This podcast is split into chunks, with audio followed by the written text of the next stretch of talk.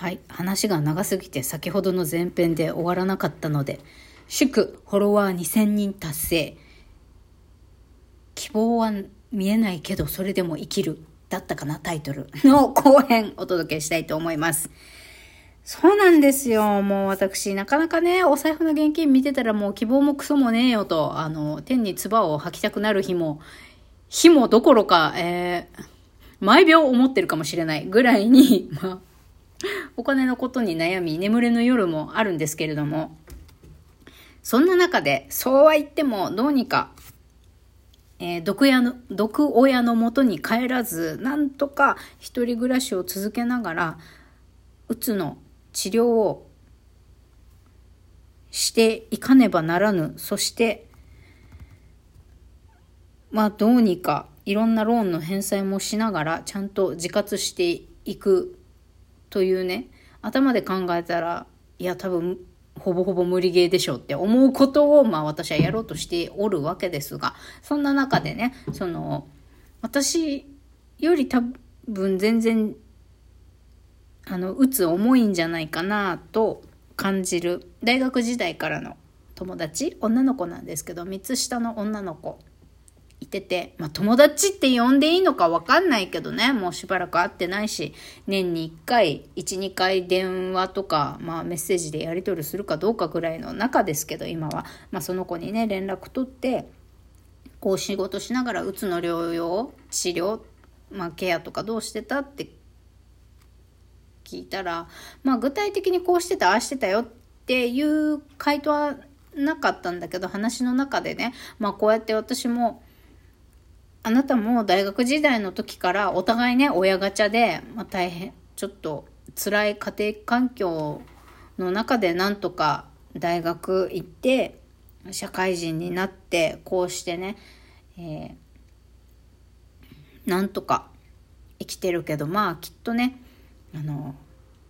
私もあなたも性格いいし、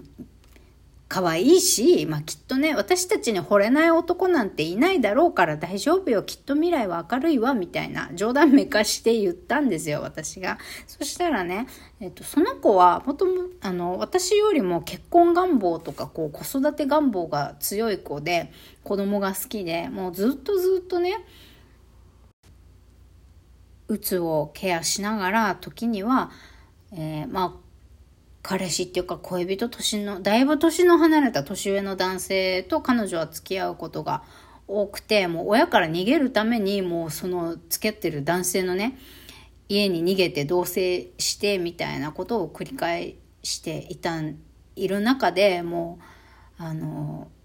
不倫をしてる時もあったあったんですね彼女は。でその不倫相手の男性のもう子供が欲しい、子供が欲しいって、あのもう子供が欲しすぎて欲しすぎて、もう子宮がギューって、なんつうのかな、痛くなるっていうか、ギューって、なんか胸と子宮が締め付けられる感覚に陥ることがあるとかも言ってるぐらい、まあ、あの、結婚願望がある子だったんですけど、なんかその私たちに惚れない人はいないわよねみたいに言う私が冗談で言ったら「まあありがとう」と言いつつでも今はもう恋人、まあ、結婚どころか恋人を作るなんてことはもう夢見てないよって。こんなもうフルタイムで仕事もできなくなって。まあ彼女は今親ガチャといえどもあの実家に戻ってね実家で生活しながらアルバイトをしているんだけどもう掃除も何にもできなくってずっと寝てるしこんな30後半に差し掛かっても親に洗濯物をしてもらっているような自分もう自分はこんな風にしか生きていけないんだよ。もうこういう風に生きていくしかないんだって。だからこうやって親元にいないとまともに生活できない生きていけないような自分に恋人を作るとかましてや結婚して子供を持って育てていくなんてことはもう本当に到底今の自分からはできそうに思えない。そんな未来は描けないからもうそういう願望は持ってないしそういうもうそういう願望は持ってないよ今はって考えられないや恋人を作るのも結婚も子育てもって言ったんですよ。でさ私これめっちゃ共感できるって思っちゃった。ラジオでは言ってないけど、ほんと絶望よ。絶望よってなんかこんな大きく堂々と言っちゃったら、あれ、これ聞いてる人がさ、あの、へこんじゃうかもわかんないけど、確かに。経済的に自立できないとなんかやっぱり自分っていう人間もうダメだおしまいだみたいに感じちゃってこう他の誰かと他人ね好きな人とかもう血縁の家族とかじゃなくて他人で好きな人と一緒になるなんてもう無理だって。あいだって相手のお荷物になることが目に見えてるじゃん。ね。だから、こんなお荷物な自分が誰かと一緒になれるはずがないこんなお荷物な自分と一緒になりたいと思う人がいるはずがないしそもそもこうやってまあ誰かに何かに頼りながらしか生きていけない自分なんかただただ生きてることぐらいしかできなくってもうそれ以上なんて無理よみたいな。何も得られないんだわなんて思っちゃう気持ちすごくよくわかるなって。なんかねなんなんとも言えぬなんかジーンときたっていうかその子にはそうだよねって返事返さな返せなかったんだけどなんか私もねなんか深くジーンと来てしまった。そうなんだよねって。あのさ、そりゃさ、あの、エロ玉ラジオを聞いているリスナーの男性の皆さんはね、私と一緒になりたいとか、ちょっとこの子可愛いって思ってる人いないと思うよ。あの、それはね、私がうつ病だから以前に、あの、乳輪周りの毛が増えてきてるとか、アンダーおけけにシルバーヘアが混ざってきてるとかね、あの、もう全然掃除もしない自堕落な女っていうのが分かってるから、この、このエロ玉ラジオを聞いている男性で、あの、私の話を聞いてチンコ反応してる人ほぼほぼいないと思うから、こうやって あの、話しますけれども、まあこんな私でもね、一応いつか素敵な男性と結ばれる日が来るわと。まあ、結婚してな、してもしなくてももうどっちでもいいです。もう子供も別にもう、あのー、子供がいない人生、カップルライフでも全然いい、私。仕事して稼ぎたいから。まあ相手がね、めちゃくちゃお金持ってる人で玉残しになれたらさ、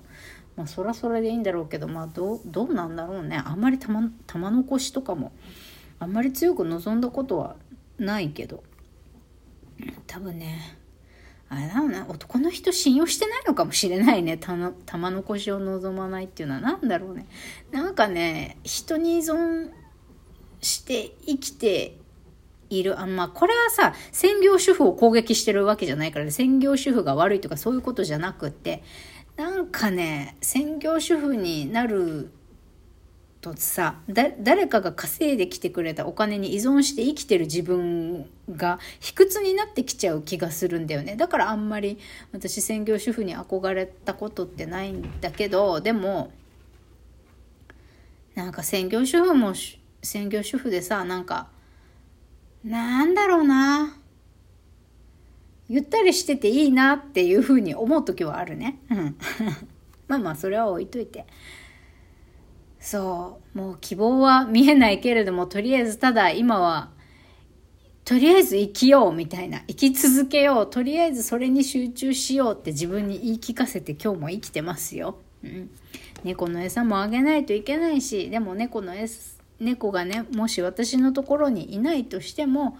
とりあえず生を受けたからには何とかして生き、生きていかねばと思って今日も生きております。はい。あのね、ま、また別のね、あの、精神障害を持ってる私の友達がね、言ってたんですよ。なんか、普通に社会で生きていけてる他人様たちからしてみれば、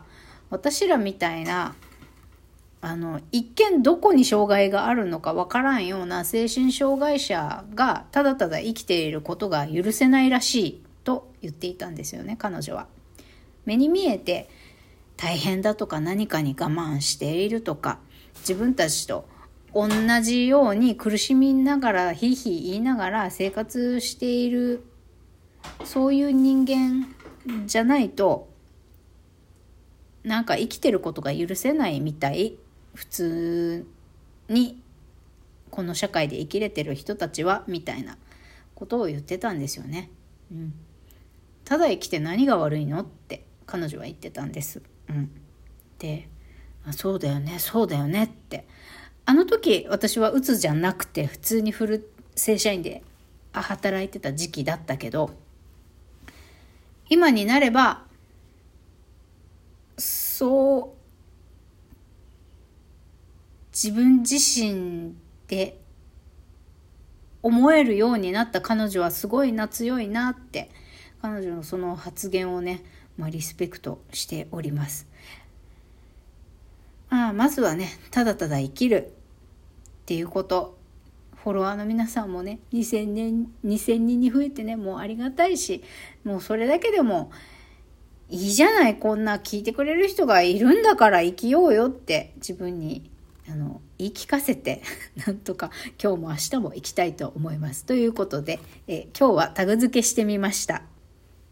ありがとう。みんな大好き。私をもっと愛して人生報われたい。はい。なんか自分の本音でした。バイバイ。